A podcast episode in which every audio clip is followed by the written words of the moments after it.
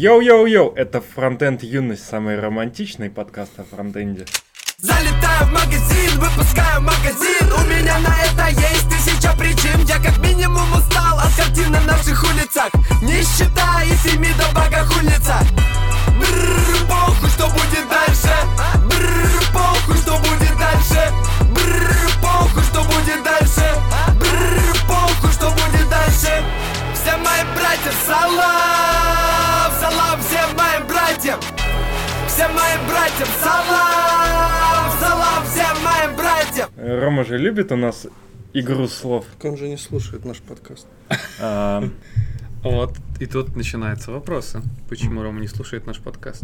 Ничего, мы скажем, что он ерунды сказал в этом подкасте, и надо срезать и отслушать. И тогда ему придется. Ну чё, Саня, у тебя была какая-то супер новость? 12 странных вещей, которые помогут. У нас же нет патронов. Да, короче, все постили эту статью. Называется «12 странных вещей, которые могут произойти после установки NPM-пакета». Я ее прочитал. На самом деле, это скорее так чувак попытался, как это, кликбейт. Там, ну, сейчас посмотрим по содержанию. Он говорит, что вообще NPM-пакет может сделать с вашей системой. Ну, в общем-то, это нам уже давно известно, что NPM-скрипты, у них есть всякие pre-install, post-install хуки, которые могут срабатывать после установки пакета. или Это многибабель построен. Да. Кстати, я не знал, что есть флажок Ignore Scripts, который все это дело отключает. И одновременно ломает. Ну и одновременно ломает, да. В общем, он рассказывает, на самом деле, интересную достаточно штуку э, про то, что...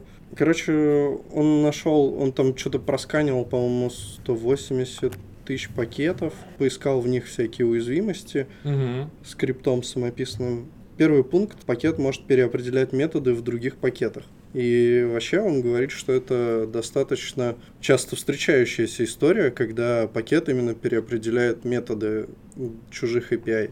Например, он говорит, что если у вас есть в пакете хотя бы несколько зависимостей, то, скорее всего, у вас переопределен метод fs close sync. Ну да. И может быть не один раз. Он говорит, что, например, Graceful FS с 12 миллионами установок в неделю переопределяет десяток методов из FS. А а Async Listener переопределяет 46 различных методов, включая злополучный крипто Random Bytes. То есть он, по сути, наверное, меняет ваш рандом. Ну, Там, там кажется, что возвращает все время четверку. Этот крипто random bytes. Или какое-то там статическое число. Чтобы ваши рандомайзеры в всяких там местах, где требуется шифрование, сломать хуя. Ну да, ну вот на самом деле как-то об этом как раз таки я не думал. То есть я думал о каких-то скорее вещах, когда ну, там твои какие-то данные куда-то выносят или еще что-то. А вот про то, что там библиотеки могут переопределять э, API или, э, допустим, Node.js или каких-то сторонних библиотек, об этом я как-то вообще не думал. Ну, это получается довольно игра на специфичности модулей JavaScript, что они Мгм. кэшируются один раз и, по сути, и одновременно игра на способности JavaScript вести себя как пьяная обезьяна, используя это типа monkey patching, всякую хуйню натворить. Вот. Второй пункт. Пакет может определять измененный API и вносить в него дополнительные правки. То есть, короче, Используя паттерн-декоратор. Нет, через toString они просто чекают, что, допустим, ну, функция какая-то у какой-то библиотеки изменена, и могут туда еще что-то добавить, допустим. Ну, это такой какой-то маргинальный кейс. Третье, он может отправлять аналитику. Вот это тоже интересная штука. Э, Многие, ну, там не многие, но какая-то часть пакетов, они начинают просто постом фигачить на какие-то свои ручки данные про, про тебя. Про то, что ты что-то запустил или установил там, или еще что-то. Четвертый пункт это ваш компьютер может использоваться вместо CI/CD сервера. Ну, то есть, по сути, э, типа, он может компилить уже, ну, собирать проект у вас на компьютере, а не перед, там, видимо, публикацией в NPM. Пятый пункт, он может попытаться напугать вас. Например, вот есть э, библиотечка Pizza Pasta, и она, короче, создает папочку, сохраняет туда картинку, потом находит ваши SSH-ключи, я так понимаю. Тот, В общем, он, видимо, выводит картинку и выводит тебе твои SSH-ключи и говорит, что ты похакан. Ну, это такая безобидная штука, ну, то есть он их никуда не отправляет, но доступ, понятно, что у всех, по сути, библиотек к вашим ключикам есть. Пакет может за- загружать и исполнять баш-скрипты, Ну, это, в общем-то, понятно. Ну, то есть он может курлом что-то подтянуть и выполнить, допустим. У вас могут спросить пароль, то есть когда библиотека... Ну, то есть он там говорит про какую-то библиотеку ManjiClip, которая, э, которой нужно передать пароль, чтобы он разинкриптил там какой-то архив, короче. Ну, такая тоже странная фигня.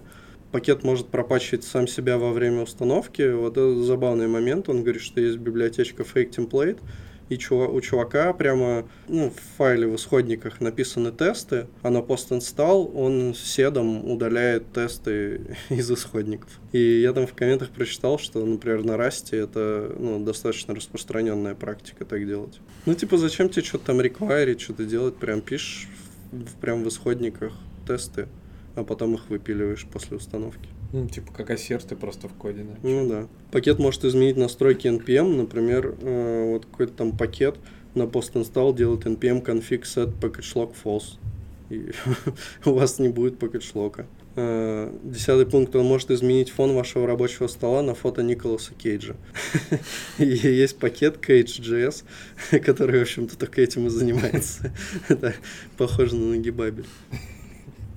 Подожди, у нас более глобальный пакет. Ну да. Не такой тупой. Пакет может вас зарекролить. Например, есть пакет Ember Data React, вот Саня, видимо, в теме, который тебе только открывает видео с рекролом. Это который, «No, no, no, Да-да-да. no». Еще 12 пункт, он может просто не установиться. Несуществующие зависимости, бла-бла-бла. Ну, короче, типа, что пакет может быть выпилен, допустим, или еще что-то такое.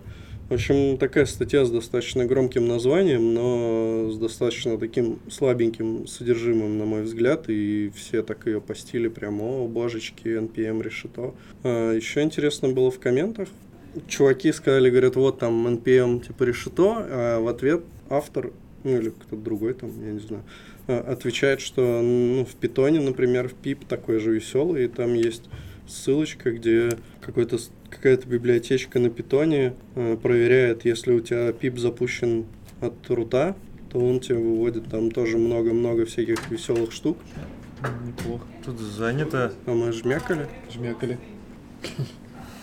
Ну, всего лишь почти подкаст, ну, я зайду тут покажу. Я, блин, на него самым недовольным взглядом посмотрел. Это такой петухан, дверь открывает, как бы ему насрать, что внутри Мгм. происходит. Просто там пообщался, потом зашел с нихуя. Уебок. В общем, это проблема не только в JavaScript. И еще интересный момент, что один чувачок попытался решить эту проблему и сделал библиотеку, он делал ее в семнадцатом году еще, Paraquire называется.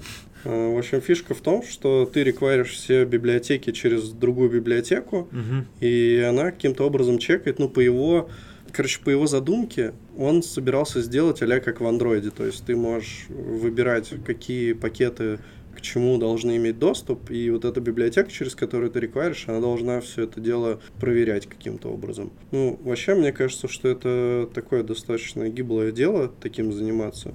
И я так понимаю, что это все не взлетело, и нахер оно никому не нужно. В комментариях кто-то сходу придумал такую штуку, что можно попробовать как минимум, ну, это стандартное распространенное э, решение, запихнуть все, завернуть в контейнер, но все говорят, и правильно говорят, что есть у этой штуки минус, что никто не избавит тебя от того, что в рантайме что-то от- из памяти Мгм. куда-то уедет на какой-нибудь сервак.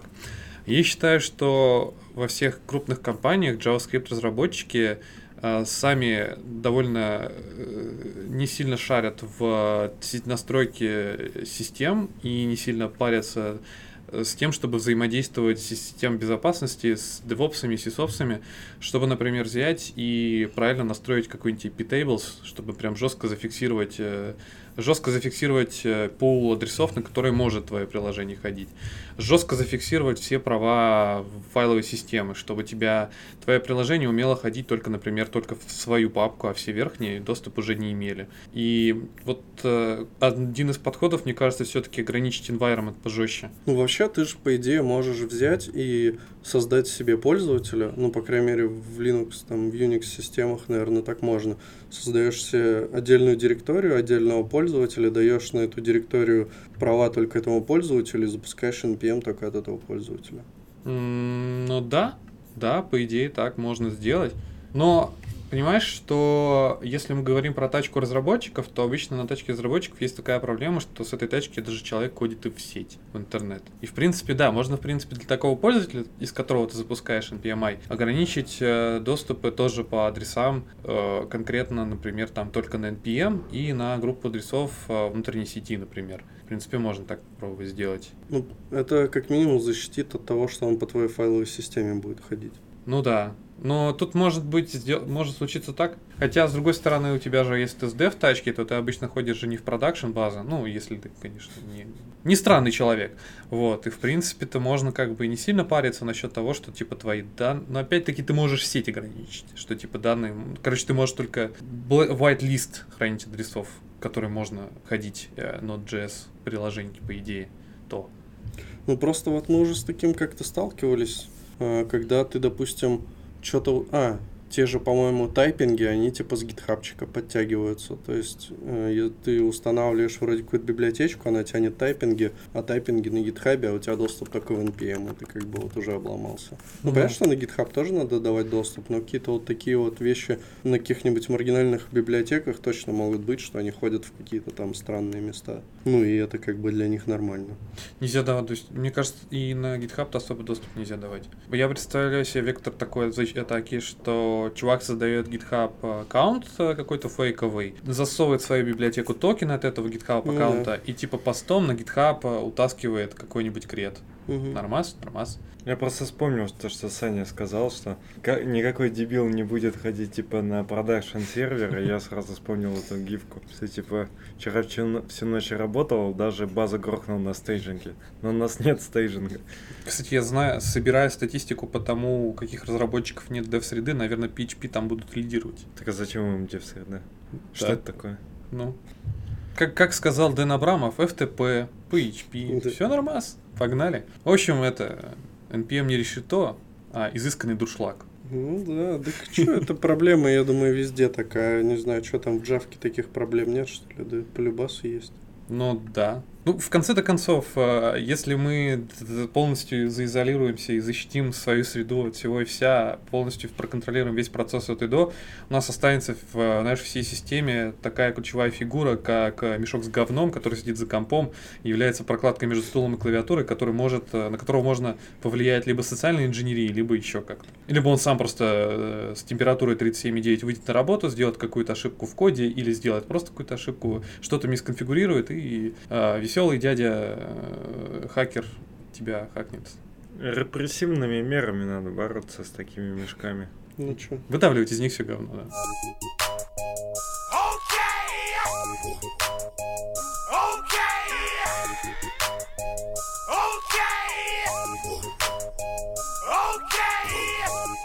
Че, еще темку расскажем?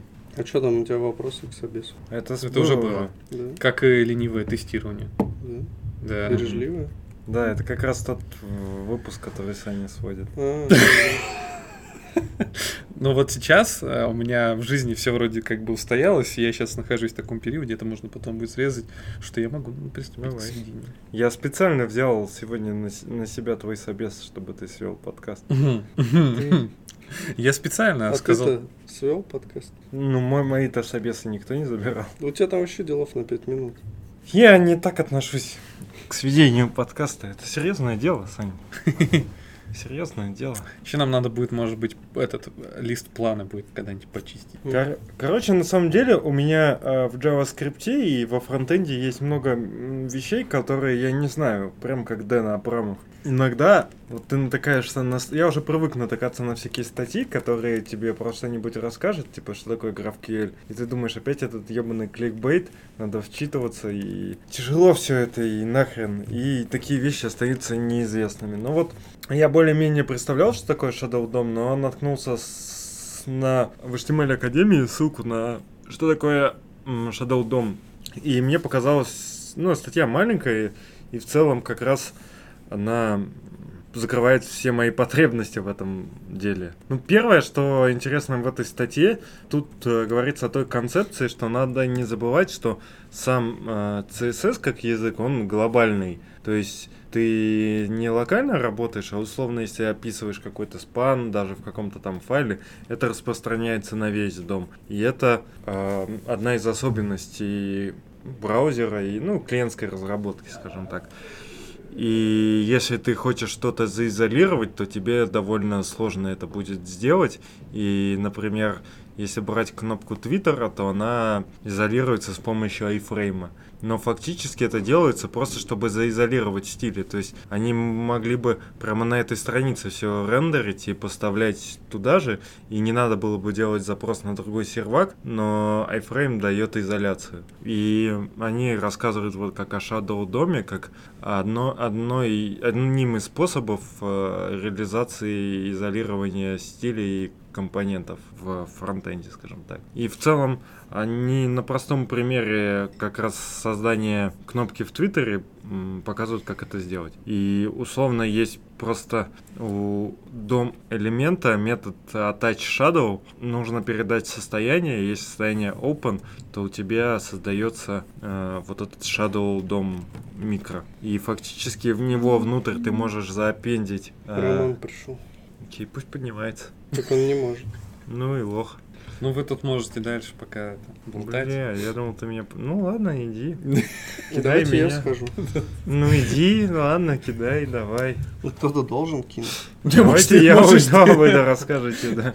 Не, можем прерваться. Да давай я да расскажу и... Короче, есть метод Attach Shadow, который добавляет вот этот shadow элемент, shadow дом внутрь э, большого дома. Mm-hmm. И запихивая туда элементы, текстайл, будет распространяться внутри этого Shadow дома, только на этот Shadow дома наружу не будет. И то же самое из дома стили не будут влиять на это дело. Mm-hmm. И в целом выглядит довольно прикольно, не считая того, что тебе приходится до хрена лапши писать на JS. Но условно наверное, можно какую-то обертку сделать для ну, того да. же реакта, когда ты где-то под капотом у тебя этот shadow происходит, и ты знаешь, что просто никто это не... Э, ну, что у тебя изолированный компонент. Фактически, ну, мне кажется, что разработчику не нужно знать, что Shadow дом используется, там его компонентах. Он просто знает, что они изолированы и все. И как раз, кстати, еще там говорилось о том, что Shadow DOM уже как механизм используется в браузерах. Например, э, в том же... Еще надо поссать Сейчас, подожди. Да. Я... Я говорю, что Shadow DOM как механизм уже используется в браузерах. И, например, э, есть input type range. Фактически, если посмотреть в инспекторе, это классический input, с э, дивом в виде вот этого рейнджа, который двигается влево-вправо. И там есть какие-то стили, дивы. Короче, это полноценный Shadow э, дом в браузере. И напоследок нам говорят о том, что это не просто, ну, что надо не забывать, что Shadow DOM это как бы легкая версия дома, и она не может существовать без дома, она только может внутри дома находиться. И на самом деле Shadow Dom ничего такого пугающего нет, это простая тема. Ты хотел, видимо, добавить про поддержку, да? Да, я хотел добавить Сейчас, по поддержку. А, даже Рома, увидев таблицу с поддержками в браузерах Shadow DOM, не выдержал и пошел э, в общем-то, с поддержкой это все печально. Во-первых, потому что есть две версии э, спецификации Shadow DOM. Есть версия 0, 0.0.1, не знаю, там, в конце концов. Э, поддержка у нее, естественно, говеная, но понятное дело, что современные браузеры как бы уже перешли на версию 1, поэтому как бы перестали поддерживать в какой-то момент времени. Э, например, Chrome с версии 73 уже Shadow DOM версии 0 не поддерживает. В чем принципиальная разница, сказать не могу, но она очевидно есть. А версия 1 Умный Саня. Версия 1, если мы говорим про Shadow DOM версия 1, в принципе, поддержка, если у вас довольно нетребовательные кастомеры и готовы сидеть на в Chrome версии Bosch 71 или только на Firefox версии 64, или в Android браузере версии 67, или в Opera Mobile версии 46, или в Chrome for Android версии 70, или Firefox for Android версии 63. Или iOS Safari, но с некоторыми ограничениями. Да, то вам можно, в принципе, запилить некоторые компоненты, используя Shadow DOM версии 1.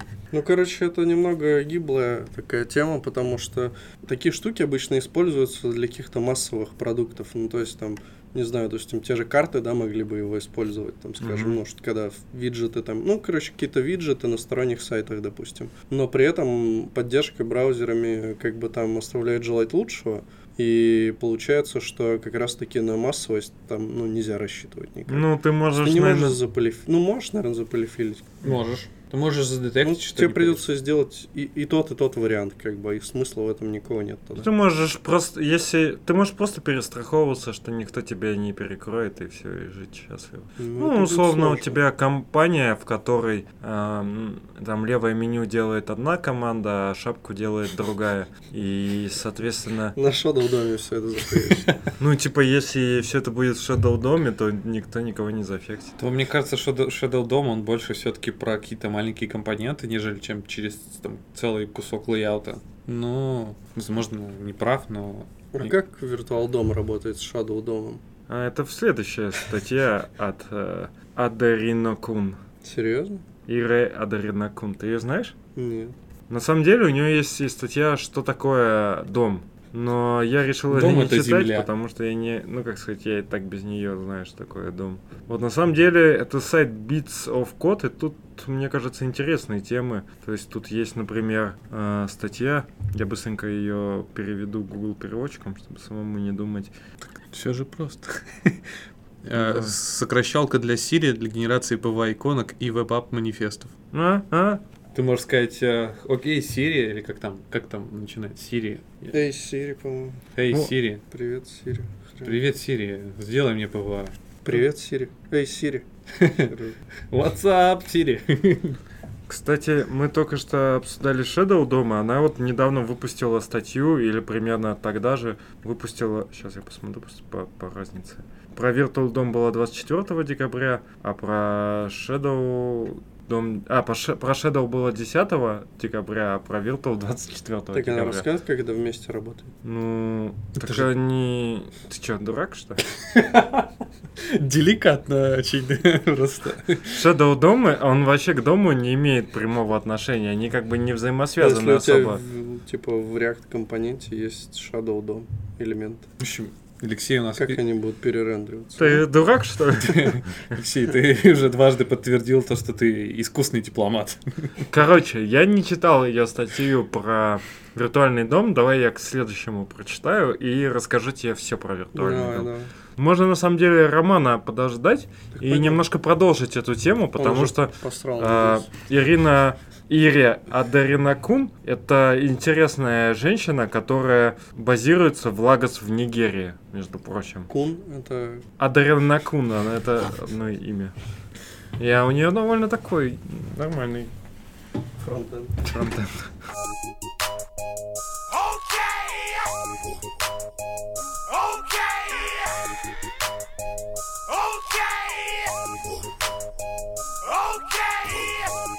А записывается, Сань? Мгм.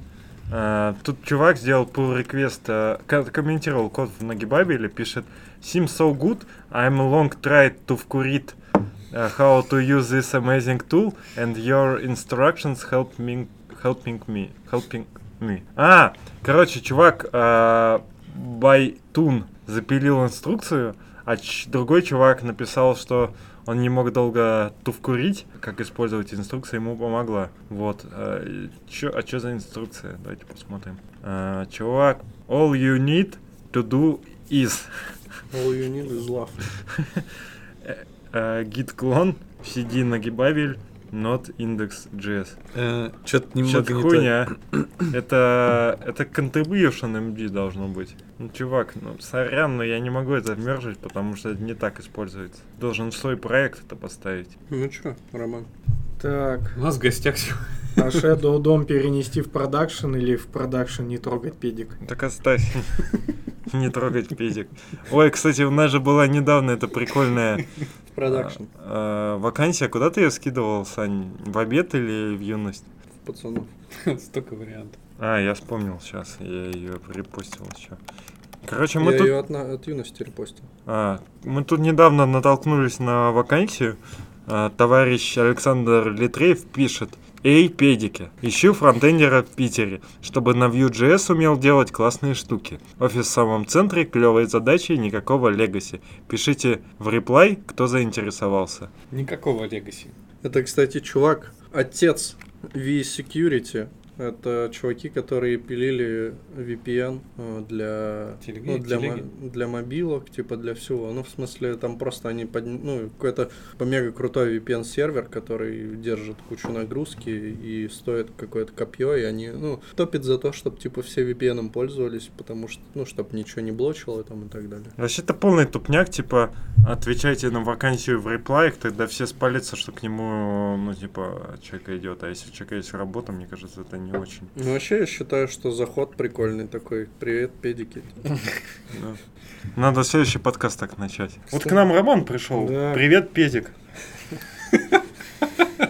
Ну все, не буду тогда вам говорить.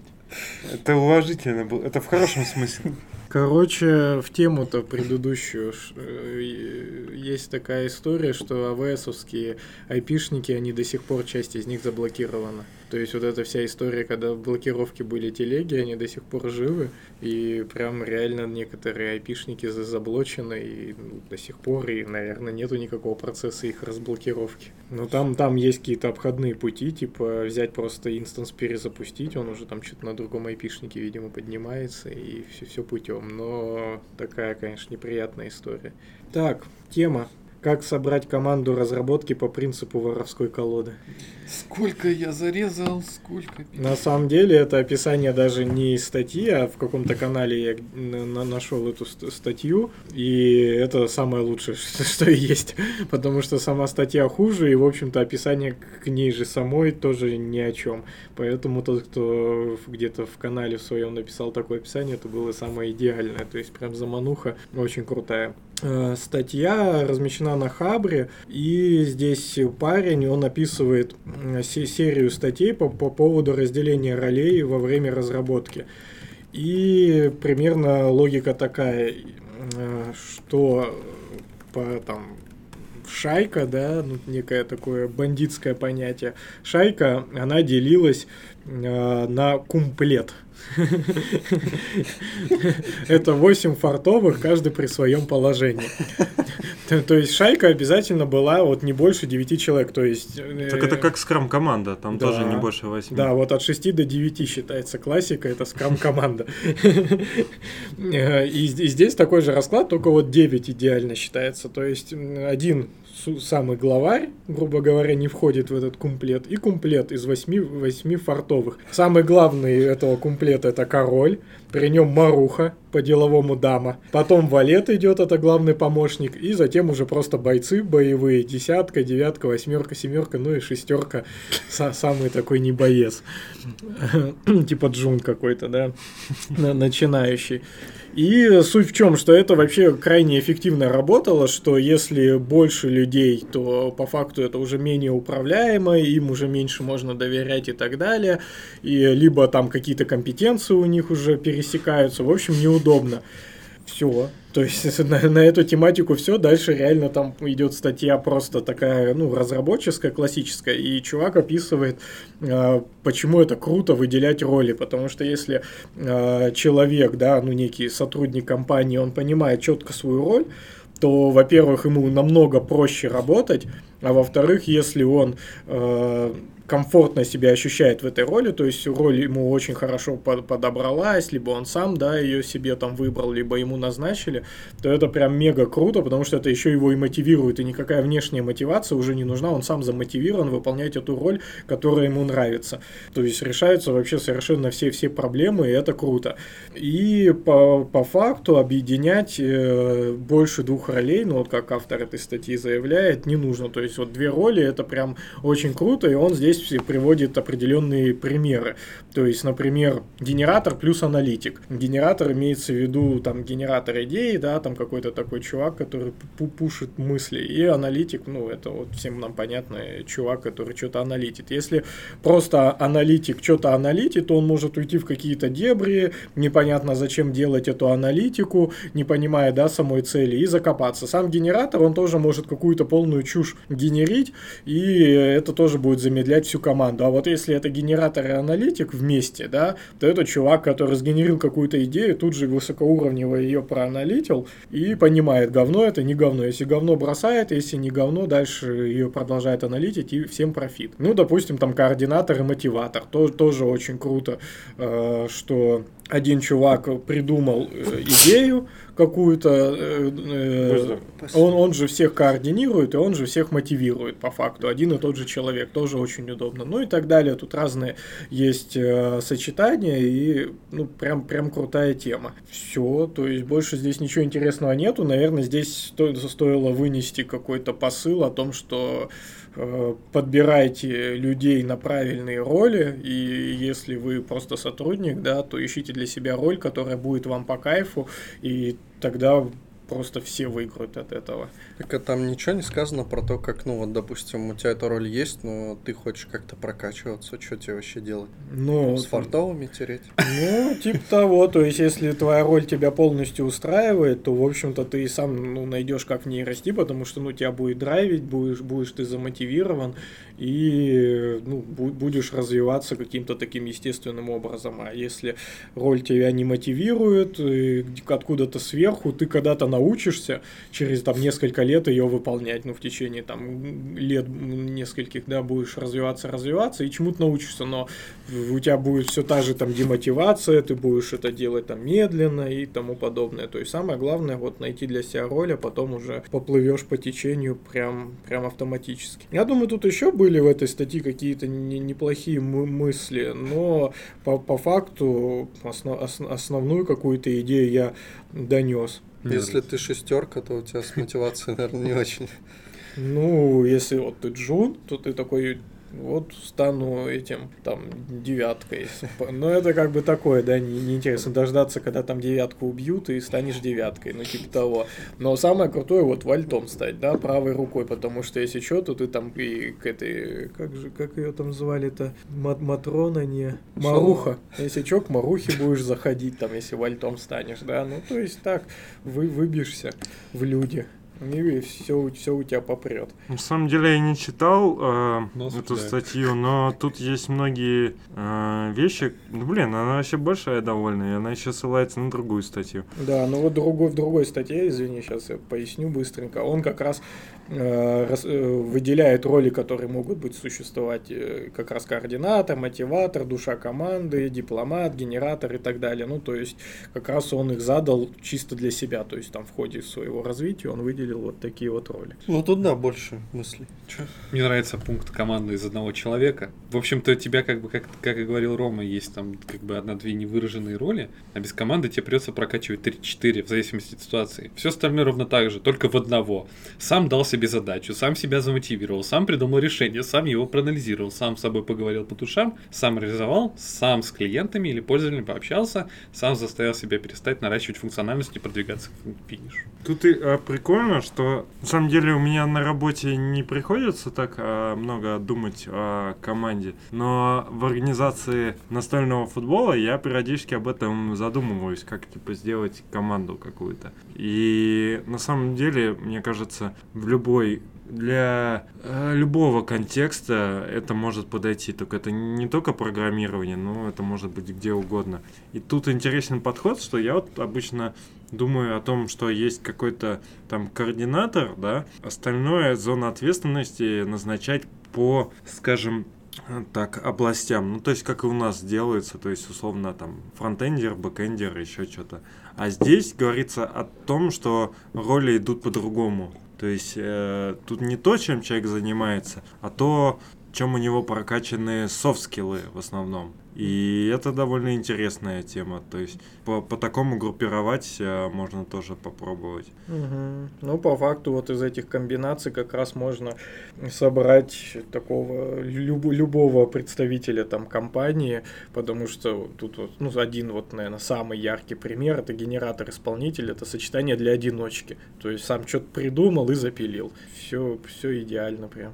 Пишут, что в жизни встречается не очень часто из-за засилия менеджеров, любящих KPI. Но мне, кстати, казалось, что в целом э, до- в команде, если есть координатор, то по-хорошему он должен быть, э, ну, только координацией заниматься так.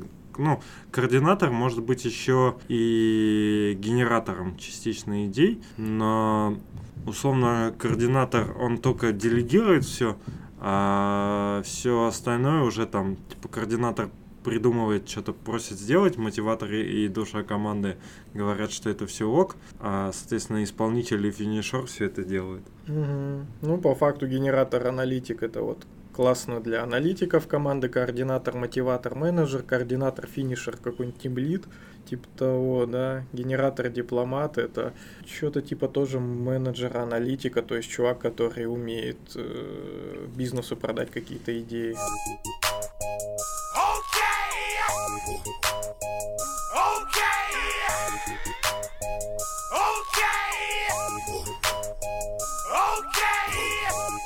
Следующая тема Jest на TypeScript.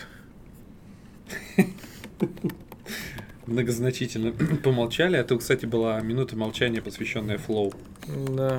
По факту тут, э, ну, про что речь, да, что в Jest появился RFC, по миграции Jest на TypeScript э, выделяются определенные плюсы TypeScript, что лу- лучший тулинг, э, Я бы сначала отметил, что Jest это разработка Фейсбука. да, В да, общем-то, и как и Flow. Да, это важно. Но здесь они прям, по-моему, даже в первом посту совершенно об этом не упоминают. Ну, то есть прям никак не комментируют всю эту ситуацию.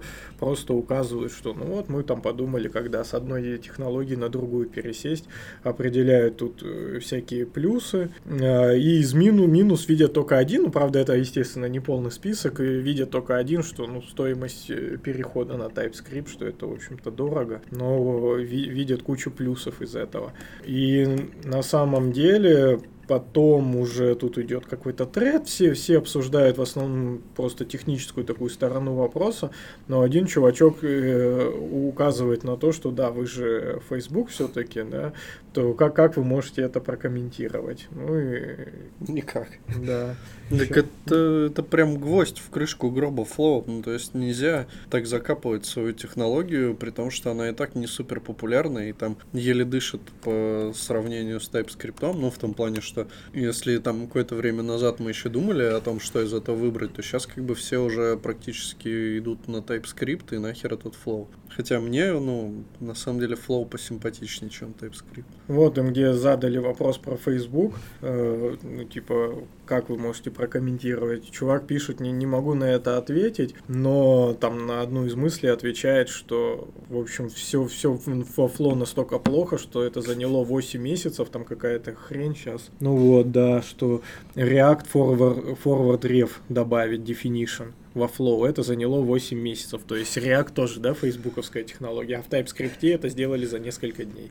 И чё, чувак с пруфами тут скидывает прям ссылки, ссылки на ишьюсы. Ну, это, конечно, сурово. Я не знаю, что там у Фейсбука, при том, что они все разрабатывают на основе того, что вот, типа, мы, мы решаем свои какие-то задачи, и, получается, они Flow сделали, да, ну, для React, наверное, в большей степени. И, ну, странно, что они его так закапывают. Тут где-то я тоже натыкался на комментарии. А, да, сейчас. Вот. А, как раз э, тоже был создан issues во Flow. А, когда он был создан вчера. Вот, что, мол, смотрите, чуваки, тут отказываются в джесте от Flow в- пользу TypeScript. Ну, он там пишет, я там очень удивлен, на-на-на, я фанат Flow, тут у меня все на Flow завязано, и React Native, там, и все дела. В общем, как можете прокомментировать? Ему тут за вообще это Тумс апели, да, э, написали, что, слушай, чувак, ты там вообще прям прав, правильно вопрос задаешь. И вот в итоге пришел э, один чувачок из из команды Flow, говорит, я из команды Flow, слушайте меня, но, говорит, я выражу свое мнение. И он, он выражает мнение, что все зашибись. Он говорит, мы вообще тут заряжены, прям херачим код Flow, прям все у нас зашибись, и у нас прям такие большие планы на этот год, да и прошлый год неплох. В общем, прям все супер круто, и Flow не умирает, и внутри Фейсбука он не слышал ничего о том, чтобы, ну, с тех инструментов, которые внутри там, или сервисы завязаны на Flow, с них слезай, поэтому все будет вообще отлично, и даже никакой там Риза накамал, ну, может, это я от тебя но это где-то тоже там в переписке было, что типа тоже особо не подменяет сейчас Flow, так что вообще все будет в огнях. Ну и тут же задали вопрос э, чуваку, да родмап-то вы какой-нибудь покажете вообще, в принципе, да, по, по развитию вот этим своим суперпланом на год? Э, Ну и ответ yes. Просто yes, да. Без какой-либо конкретики. Yes, чувак, не парься. То есть ждем, ждем roadmap, но, откровенно говоря, ну, тоже это какие-то, может, мои там фантазии влажные, но я по-любому где-то это то ли в докладах слышал, то ли еще где-то, что этот roadmap уже давно должен быть, существовать и, так далее. Ну, то есть уже, уже это проскакивает. Это, по-моему, было год назад как раз на Rolling Scopes, когда чувак Мгм. там рассказывал про Flow, вот эти все там, что ты его не, не изучишь, просто прочитав документацию, что нужно ходить по ишисам и так далее. По-моему, чувак этот из э, вот этого... Это наш друг. У него же наклейка наша Мгм. даже на ноуте. Да, ну вот этот Карифан из Епама, который, да? Да. Ну, Вот, из- да. Не из э, крупных городов. он из- Да, да, да. Ну из какого-то белорусского небольшого города. По-моему, не белорусский. Вроде не белорусский. Типа Смоленск. Не-не-не. Ну, может быть, да, неважно. Возможно, Беларусь что-то уже завоевала. Меняя Минск на что-нибудь там на Пермь. У нас много, кстати, пермских подс- подслушивателей. Они же из Пензы вроде. А, нет? да, я все путаю. Да, я, я специально задумался, чтобы их не обидеть. Всем пинтикам, Короче, респект. Флоу вообще не рассматривайте, полный отстой, будет загибаться и дальше, и никому мы не верим, что станет лучше. Но родмап будет. Ну, родмап будет, по крайней мере, э, в их, в их- в их голове, да. Это, да, эпитафия на их надгробии станет, когда они выпустят родмап, все, все его увидят, поймут, что все, пока. Ну, Приколи, родмап Ну, вот будет погасить проект. Александр Шушунов или Шушунов. Скорее всего, второй вариант. Тверь. А, Россиюшка. кстати, можно, знаете, какой эксперимент, чтобы окончательно добить библиотечку надо посмотреть, которую они недавно выложили-то с этим, с интернализацией. Да. Как она называлась? ФБТ, кажется. МПТ? ФБТ. ФБТ, У нас даже, да. в темах есть ФБТ. Да. Ой, как сложно. Тверь, кстати, находится Загуглить. между Питером и Москвой. Вот, нашел. FBT. Можем посмотреть здесь вообще, что у них в- На чем он написан? в депенденсях. Что-то ничего у них нет. Так Dev Dependency еще. Так нету, тут плагинчики одни. Бабелевс. И что? А, Flow есть, плагин Syntax Flow. Ну, может, это у них заготовочка там, которая автоматом это все разворачивает. Потому что в самих зависимостях приложений Flow-то нету. То есть это dev dependency чисто для Babel я. Но это... Так, а так и должно быть. Почему? То, Ну, что у тебя Flow нет в рантайме, у тебя Flow выпиливается в момент сборки. Ну, в принципе, да. Но Flow type ов нету, то есть все равно как-то тут это... Ну, в смысле, Flow вообще везде нету, в принципе. Есть Flow. Так, где вы видите Flow? Runtime, shared, открываешь Может, мы- любой файл. Может, мы разное смотрим? И там есть Flow. Да. Даже с типами. Может, у них тут какой-то это... Не это, не монорепа. Runtime. Ну, просто у них в зависимостях-то нету Flow. Почему? У них есть Babel плагин. Ну да, только он. Syntax Ну что, они никакие ти- типы не ставят, да? Flow type не юзают.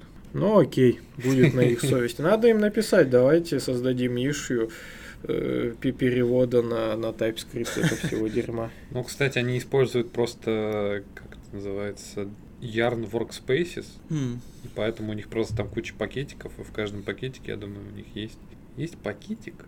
Ну а про TypeScript ничего нет. У них вообще 9 открытых ишью, 7 закрытых, так что они еще в начале своего пути. Молокососы. Да, еще успеют к TypeScript прийти. Дело не, не за горами.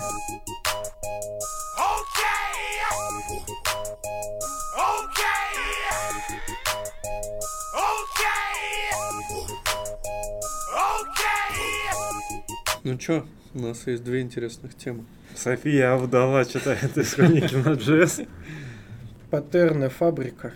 Давайте, Александр, давайте вы расскажите нам. В моей книге это ближе к концу, я еще не дочитал до тут. Вон тут Фабрика. есть небольшая, изи. Началось с того, что. Рома нашел на просторах интернета интересную статью, посвященную реализации фабрики на JavaScript. Для супер джунов. Даже, я бы сказал, фабричного метода на JavaScript. Не, вообще начинать надо, что примерно в 19 веке началась индустриализация, и по- появились фабрики. Появился рабочий класс, и можно дальше продолжать. И однажды рабочий, рабочий класс осел в городах и потихонечку приобрел клавиатуру и стал программистами. И, так сказать, э, вспоминая паттерны, которыми жили они в этом самом индустриальном веке, один из таких осевших э, рабочих однажды придумал паттерн, который у нас классифицируется как порождающий паттерн, паттерн фабрика. Если говорить... Ну, типа я рад. Фабрика, как я уже сказал, порождающий паттерн, сделан для того, чтобы логику выбора и генерации новых сущностей в проекте вынести в отдельный метод. Я сейчас на кого-то похож, по-моему. Да-да, прикольно. А, Что позволяет нам сделать фабрика? Фабрика позволяет контролировать генерацию объектов и особенное преимущество фабрик и фабричных методов мы можем, я сейчас таким нудным голосом говорю, нудно, э, генерацию фабрик и фабричных методов половить, словить профит от этого можно в языках, особенно в которых присутствует типизация. Почему? Просто потому что можно создать такой общий абстрактный интерфейс того, что будет возвращать фабрика. И таким образом можно будет э, унаследоваться от э, какой-то конкретной, от одной фабрики и создать какую-то конкретную фабрику. А, предположим, что вы транспортная компания, и вы разрабатываете продукт, который э, позволяет вам транспортировать какие- какие-нибудь грузы. И вы, короче, придумали такое... Кокос. Кокосы транспортируете. Вот. Предположим, что вы транспортируете кокосы, и вы создали... Кокос. Транспортируете один кокос. И вам необходимо его транспортировать наземным транспортом. И для этого вам нужно генерировать и создавать новые тачки. Вот. Тачка — это один из классов, который, типа, может э, принять кокос и его отгрузить. У, транспорта тачки есть, э, соответственно, метод отгрузить, который принимает кокос и его отгружает. Кокоса был интерфейс. Кокоса был. Предположим, что ваша транспортная компания расширилась, и вы также доставляете кокос. Петрушку. Пет- пе- Петрушка был. Нет, Петрушку оставим попозже. Предположим, что вы перевозите кокос по морю а, в Эфиопию. Для этого вам потребуется водный транспорт. Вот. И для того, чтобы не создавать, э, для того, чтобы остаться на той же реализации, но типа поменять вид транспорта для эфиопцев, вот, вы создаете фабричный метод, который может сгенерировать уже катер. А, У катера тоже будет метод отгрузить, и он тоже может уметь отгружать кокос. А, Катер и, соответственно, что там, тачка имеют общий э, сигнатуру, общий интерфейс, а в них есть метод был. у них есть э, у них есть метод отгрузить, и отгрузить этот метод принимает кокос. Таким образом, мы создали фабричный метод, который э, на основе, так сказать, вот этого самого, как называется, ограничения, что вот нужен такой интерфейс э, для генерируемого объекта, мы типа реализацию э, контролируем на основе интерфейса вот этого абстрактного, вот этого фабричного метода. Можно пойти дальше. А можно и вопросики по ходу? Вопросики. Да.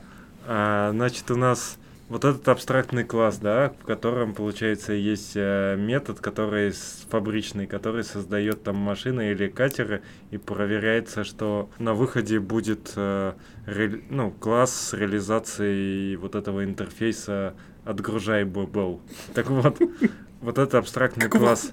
Да. Кто будет наследовать этот абстрактный класс? Можно создать креатор, создателя, который будет это дело делать, который будет создавать, который будет эту фабрику использовать и на основе ее типа дергать метод create и. А кто будет, а кто будет э, инициировать креатор, хотел ты спросить? Да-да. Ну, тут, в смысле, проще, мне кажется, представить, что есть у тебя отдельно класс тачка, есть отдельный класс лодка. И оба они э, имеют интерфейс, вот этот кокос able, что они оба умеют Давай кокосы лучше поставлять. все-таки будем мыслить, да, интерфейсами, а не реализацией. Отгружай able, able. Ну, able. от, отгружай able. Вот что-то они умеют отгружать, неважно что. То есть два класса от одного интерфейса. А потом, ну, и ты можешь им, с ними и работать, то есть никаких нету проблем, да, там просто напрямую оперировать ими. Но в какой-то момент тебе это становится неудобно, да, и ты хочешь просто, ну, уп- упростить, повысить уровень абстракции и создаешь вот эту фабрику, которая тупо умеет либо тачки делать, либо делать э, эти лодки. А как определяется в фабричном методе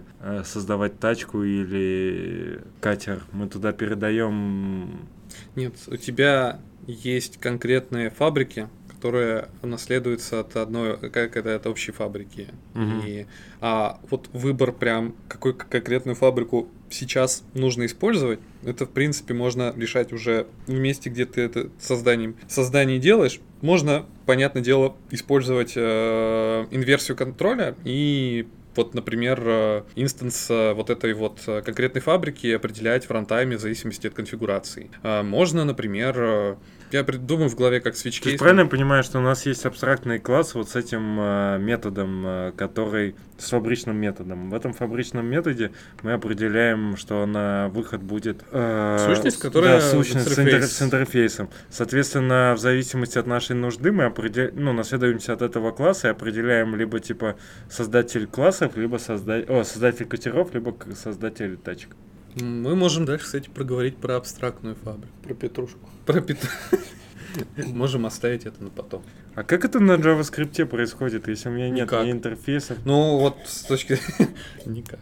Нет, с точки зрения э, того, как это можно реализовать, э, есть замечательная статья на медиуме, которую как раз нашел Рома, в которой описано, как человек э, создал метод create, как там, гаджет, Мгм. который типа умеет возвращать устройство, типа там ноутбук или десктоп или что-то такое. Ну, Но там нету ни интерфейсов, э, ничего такого, что позволило бы тебе как-то э, проверять, э, чекать э, грамот, ну, правильность твоего кода, и потом, грубо говоря, когда ты отдашь, отдашь какой-нибудь шестерки из комплекта код, в котором присутствует непосредственно вот этот вот этот фа- фабрика, в общем-то, человек может спокойно нахерачить там говна, на говнокодить, потому что у него нет интерфейса. А а не не было- лэптопа кокос отдавать начнет, и никто не заметит. А не было какой-то идеи, вот типа в JavaScript нет... интер- TypeScript.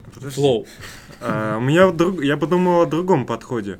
Условно, в JavaScript, точнее не условно, а реально в JavaScript нет интерфейсов. Но мы хотим, чтобы какой-то определенная там группа классов, она имела определенные методы и, возможно, давала что-то в этих методах на выходе. Ну, то есть нет, это больше даже как абстрактный класс получается. То есть мы хотим, чтобы класс имел конкретные методы и отдавал что-то какого-то типа. А мы не можем построить нашу систему тестирования таким образом, чтобы условно, когда мы от чего-то наследуемся, чтобы к этому применялись э, нужные тесты. Опять классическая концовочка от Алексея. Ну, то есть, если мы имплементируем какой-то интерфейс, то в JavaScript мы не описываем этот интерфейс, а у нас есть какие-то тесты для этого интерфейса, и мы натравливаем их на этот класс. И если тесты проходят, значит, типа, класс правильно реализован. Но ты типа просто решаешь эту же проблему, но ты пишешь не аннотацию а, и валидируешь при компиляции, а ты д- дополнительно типа делаешь тесты для этого, но Да. это же неудобно. Ну да, но я тесты формирую таким образом, что у меня есть тесты для условных интерфейсов. И, грубо говоря, у меня есть в папочке тест, папочка интерфейсис, и там есть вот отгружаемый был. Я, э, когда тестирую э, сво- свою вот эту абстрактную фабрику, я э, рекварю тест из ог- отгружаемый был и проверяю, что этот тест проходит. Ну а кто тебе мешает так сделать? Мне кажется, вполне возможно. Ну, То есть ты пишешь а хелпер какой-то, который будет чекать тебе какие-то определенные вещи, а ты тут э, в этом А, хелпер передаешь. ты- Я просто подумал, что это как э, идея, мне никогда такого Ты можешь не все, все нормальные assertion тулзы, тот же самый чай, тот же самый, получается, господи, забыл, не экспект, а этот Экспектом патроном? Вот, а они предоставляют такую штуку, как assertion. То есть ты можешь написать кастомный чекер, который, в принципе, под капотом может принять вот тот объект, у которого ты пишешь вот chain вот этот вот. Кокос из э, Cocosable. То есть ты можешь из вот Cocosable ты можешь написать свой кастомный. Ты можешь вообще... Я придумал вообще идеальную систему. Идеальную систему. Ты когда запускаешь тест, Запускаешь тест. э, тест проверяет э, JS-док твоего класса. Если JS у тебя в JS-доке класса написано имплемент э, какой-то интерфейс, то он находит соответствующий тест для этого интерфейса и прогоняет. Так вот. Рукой? Без дополнения. Без дополнения JavaScript мы реализуем практически интерфейсы. Вот так и живем. Ты можешь попробовать э, этот, опробовать свою гипотезу на знаменитой библиотеке Nagibabel. Там нет классов. Пора внедрить. Пора, пора думать о расширении. Окей. А теперь про абстрактные фабрики. Щас, Перейдем. погоди. Глава 2. Погоди. Надеюсь, будет слышно. Какой сих. Теперь поговорим про абстрактные фабрики. Предположим, что ты организуешь вечеринку. Мгм. А, у нас есть абстрактная вечеринка. Абстрактная вечеринка обычно состоит из таких вещей, как а, накрыть поляну, а, пригласить друзей, а, нажраться, напохмелиться. Допустим. Вот. Предположим, что мы думаем, мы говорим о а, российской вечеринке. Вот. Российская вечеринка обычно очень такая, как называется, которая максимально покрыта Тестами. всякими... Оливьехой. Нет, которая максимально по- покрыта всякими предубеждениями. На столе накры- накрытый стол у нас предполагает, что будет э, стоять там э, водка, оливье, предположим. Вот. А, пригласить друзей обязательно пьющих, И с женами. Или наоборот, обязательно без жен. Ну, то есть тут два. Либо всех с женами, либо всех без жен. Э, Опустим, пусть будет... Иначе собачья свадьба будет. Давайте опустим реализацию. Давай про, да, собачью свадьбу ты после Это что, свингер-вечеринка, что Что за ли? собачья свадьба? В юности в чатике было. Вы что, не следите? Нет. Так Там видос скидывали, я его боюсь даже включать. А, вечеринка. Да, э, нажраться в хлам, ну, естественно. Ну, Мы же говорим про российскую вечеринку. Вот, хлам. И похмелиться, ну, понятное дело, что рассол. Вот, а, предположим, что у нас есть американская вечеринка. А, накрывается на стол обычно, наверное, пицца. Что пьют американцы? KFC, крылышки там должны быть. Крылышки. Негры же придут. Черных зовем. Да-да, давайте. э, Крылышки и пьем колу. Пиво. Пиво. Окей, да, пиво. Э, Зовем друзей негров. А- Афроамериканцев. Только черных. Ладно. Нажираемся как-то по-ковбойски, а похмеляемся... Негры-ковбои. Ну ты что, не смотрел этот, что ли? Как его забыл? Не Я помню. видел, видел один фильм, который начинался так же. Вот, а похмеляется э, ж- это, ну, соком кактуса, очевидно. Вот. У нас есть две конкретные... Ты уходишь в детали реализации. У нас есть две конкретные вечеринки, а, каждая из которых а, предполагает определенный набор компонентов. Это а, накрыт стол, не факт, что накрытый, да. Друзья, то есть компания, э, что там еще было, а, поведение, не поведение, а, характеристика нажирания. Автопати. До нее еще рано, не дошли еще. А, соответственно, характер нажирания и, соответственно, способ опохмеления. Автопати. Что ты все к автопате. Автопати у нас в комплект не входит. спос- А похмеление это автопати. Вот. И, в общем-то, у нас есть э, такой абстрактная фабрика вечеринки, то есть Abstract э, Party Factory, а, которая умеет, типа, создавать определенный набор а, компонент. То есть это и стол, тейбл, ну, в общем, вот все, что я перечислил до этого. Стол, компания, а, характер нажирания и способ опохмеления. Вот. И у нас есть э, конкретная реализация этих абстрактных фабрик, а, которые э, возвращают инстанс а, определенных, а, получается, вот этих компонент определенного стола, определенной вечеринки, ком- компании, а, определенного характера похмеления. Да, ну, в общем, вот, вот то, что я до этого перечислил. И вот как раз от- принципиальное отличие абстрактной фабрики от просто фабричного метода, что у нас э, абстрактная фабрика, она как бы возвращает определенный комплект, комплект э, по каждой реализации. То есть не какой-то один инстанс, а там набор. То есть каждая фабрика конкретно, она реализует несколько компонентов, создает несколько методов, которые возвращают разные компоненты. И в сумме мы получаем какую-то конкретную вечеринку. Тяжело. Да easy. А, Метод один, да, для создания... Нет, почему несколько? Ну, тебе типа create company, create... э, ну, company, А. кстати, не company. а create table, create... э, вот тут, конечно, мой английский А просядет, правильно конечно. я понимаю, что тогда нужно... Как опохмеление по-английски? Автопати. Правильно я понимаю, что чтобы мне создать э, какую-то вечеринку, мне нужно создать класс и в нем типа подсоединить вот с помощью композиции твой класс и оттуда набрать нужных э, Нет. столов и всему. То есть я не могу создать. Как я создам? Как мне создать вечеринку с помощью абстрактного класса?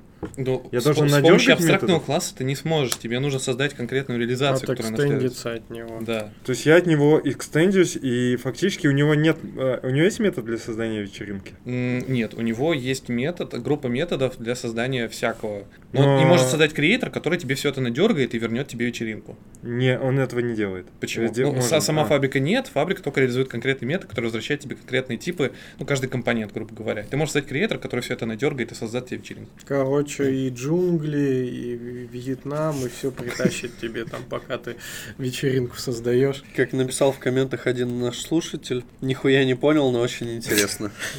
Ну, в целом, в целом, да, похоже на правду. Ну что, у нас есть... Тема? подожди, давай. Сейчас, абстрактный класс, создали вечеринку. Блин, был какой-то вопрос к тебе ка- каверзный. А нахрена нужен абстрактный класс для абстрактной фабрики? Почему недостаточно интерфейса? Так потому что у тебя абстрактный класс это все-таки. А, интерфейс типа с методами, описание методов. Да. Но они же без реализации. А в абстрактном классе уже будет какая-то реализация определенная. В абстрактном классе вроде не В должно быть. ре- Company ты туда передаешь 10, и 10 человек тебе, допустим, он возвращает. Но это должна реализация быть у тебя уже. Нет, твоя реализация, она скажет, сколько человек нужно. Потому что ты конкретную уже создаешь ком- компанию. Ну, это можно, наверное, все-таки абстрактным классом решить. Ну, типа. Абстрактный класс не должен содержать э, реализацию все равно. Ну да. Но у тебя есть конкретный класс, который реализацию содержит. Мгм. Ну, то есть можно интерфейсами. Я просто думаю, но вообще, по идее, можно. э, просто потому что. Просто потому что. Просто потому, что у тебя в плюсах нету интерфейсов, поэтому вы сделали на абстрактных классах. Ну, в C-Sharp, например, есть интерфейсы. И все равно делать на абстрактных классах. Можно на интерфейсы. Окей. Ой, я тут, я пацанам рассказывал, недавно смотрел видос дядюшки Боба, и он спросил у зала, почему э, в Java, э, почему в Java, нах- нахуя в Java сделали интерфейсы.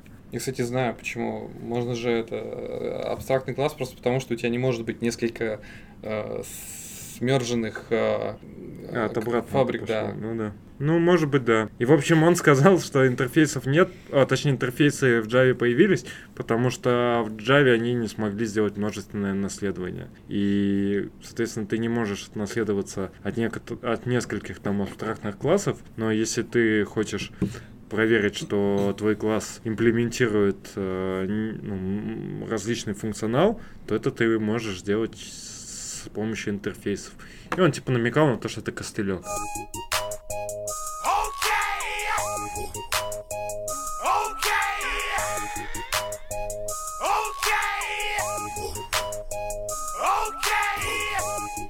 Последняя тема. Есть библиотечка 300 звезд, ну супер молодая, когда тут ее сделали, то да, походу, походу, да, не более чем месяц назад, скажем так. Элегантная promise-based HTTP клиент для браузера и Node.js. И еще тут VIP стоит, что нужно доделать. Это описание, видимо, шикарно. Называется. Карин или Кэрин. Возможно, в силу того, что и эту библиотеку создал разработчик на JavaScript 18 ES Old, то, возможно, это имя его девушки. Соответственно, пользуемся год, потом уже, наверное, придется менять. Э, Смысл в чем? Основная мысль, и это все, что только здесь и есть, то, что по- пользуешься этим HTTP клиентом, ты при помощи темплейт строк, ну, точнее, там, да, вот этих тег templates, то есть, условно говоря, импортируешь get, открываешь э, бэкстики, пишешь там запрос, закрываешь, все у тебя поехало, то есть реализация вот подобным образом, вот как Style Components, да, используется, template literals и подобное. Но с особенностью, да, что эта вещь под капотом делает асинхронную вещь. Да, да, потом ты должен зазенить это все дерьмо. Ну, то есть промис она тебе вернет. А помните, что где-то месяца два назад я влетал в один из наших чатов и говорил, что а вы знаете, что template tag это функция, а функция может быть и синхронной. Хм. Между прочим, я пу- публиковал же публичный гист и э, делал типа штуку, э, которая типа парсит, короче, забирает готом я, яру сайт и типа template стрингой туда типа реплейсит в input там какое-то значение. И ты просто типа делал, ну, как бы этот метод, это типа template string. Ты можешь делать, вызвать метод там search и в template стринге указать поисковый запрос, который стра- ставится в этот input. Вот так вот. Ну, то есть... Ты почти реализовал эту библиотеку. Да, да, да. А Не, ну тут что, удобненько, чел на вейтах, вот есть примерчик, и, по-моему, прикольно. Ну, в целом, да, пойдет, но великой прям, конечно, разницы я не вижу. Ну, Ну то есть, что тебе мешает просто открыть скобочки и туда эту строку вставить? Ну да, Господи, но то я же тоже не очень самое. понимаю. Особенно не понимаю, как, например, туда параметры передавать. Единственный вариант Вот это зачинить. нет. Там есть... Не, Что не, типа, просто- снач- что, типа сначала Просто типа вызвать пишешь- его с параметрами, он возвращает себя же. Не, ты, короче, пишешь, например, пост, ставишь backtick, пишешь URL, пробел, и объект, как бы, ну, переменную, template переменную с объектом, в котором есть эти данные. Да. Выглядит неплохо, на самом Ну. деле. Это будет трушный объект. Погоди, а как ты будешь настраивать сам запрос? А вот это header. Фу. Фу. Ну, не. Красивенько. Ну, слушай, не забывай, что мы говорим про его девушку. Ну, Это оскорбление. ну, вот это уже... Скажем так, на любителя.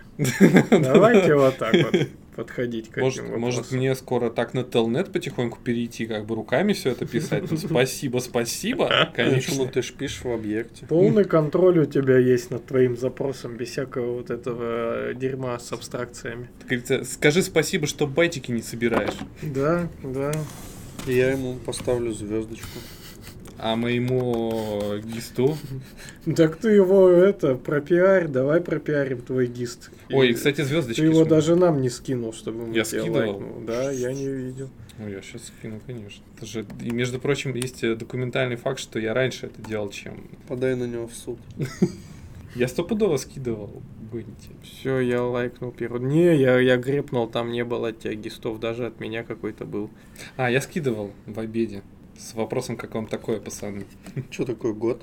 Ну, это библиотечка от э, знаменитого э, Синерис. Блин, я все время забываю, как его звать, потому что не очень странный. Ну, тот, который на Патреоне э, три, Мгм. три Который бакса а-. Ava.js, у которого штук, штук 20 или 30 пакетов с префиксом из. Не, ну неплохо, неплохо. Для 18-летнего пацана, ну, не знаю, наверное, они там поздно взрослеют, но в 15 лет там всякое уже ви- видают наши пацаны, скажем так. Без персоналей. А этот просто он липку написал. А возможно нет, возможно это его не, не его девушка, он только о ней мечтает, а сам просто красноглазит по, по ночам и пишет он в библиотеке всякие. Ну, Ничего, потом начнет 12к в, в месяц зарабатывать и, и будет у его ног все, все женщины мира.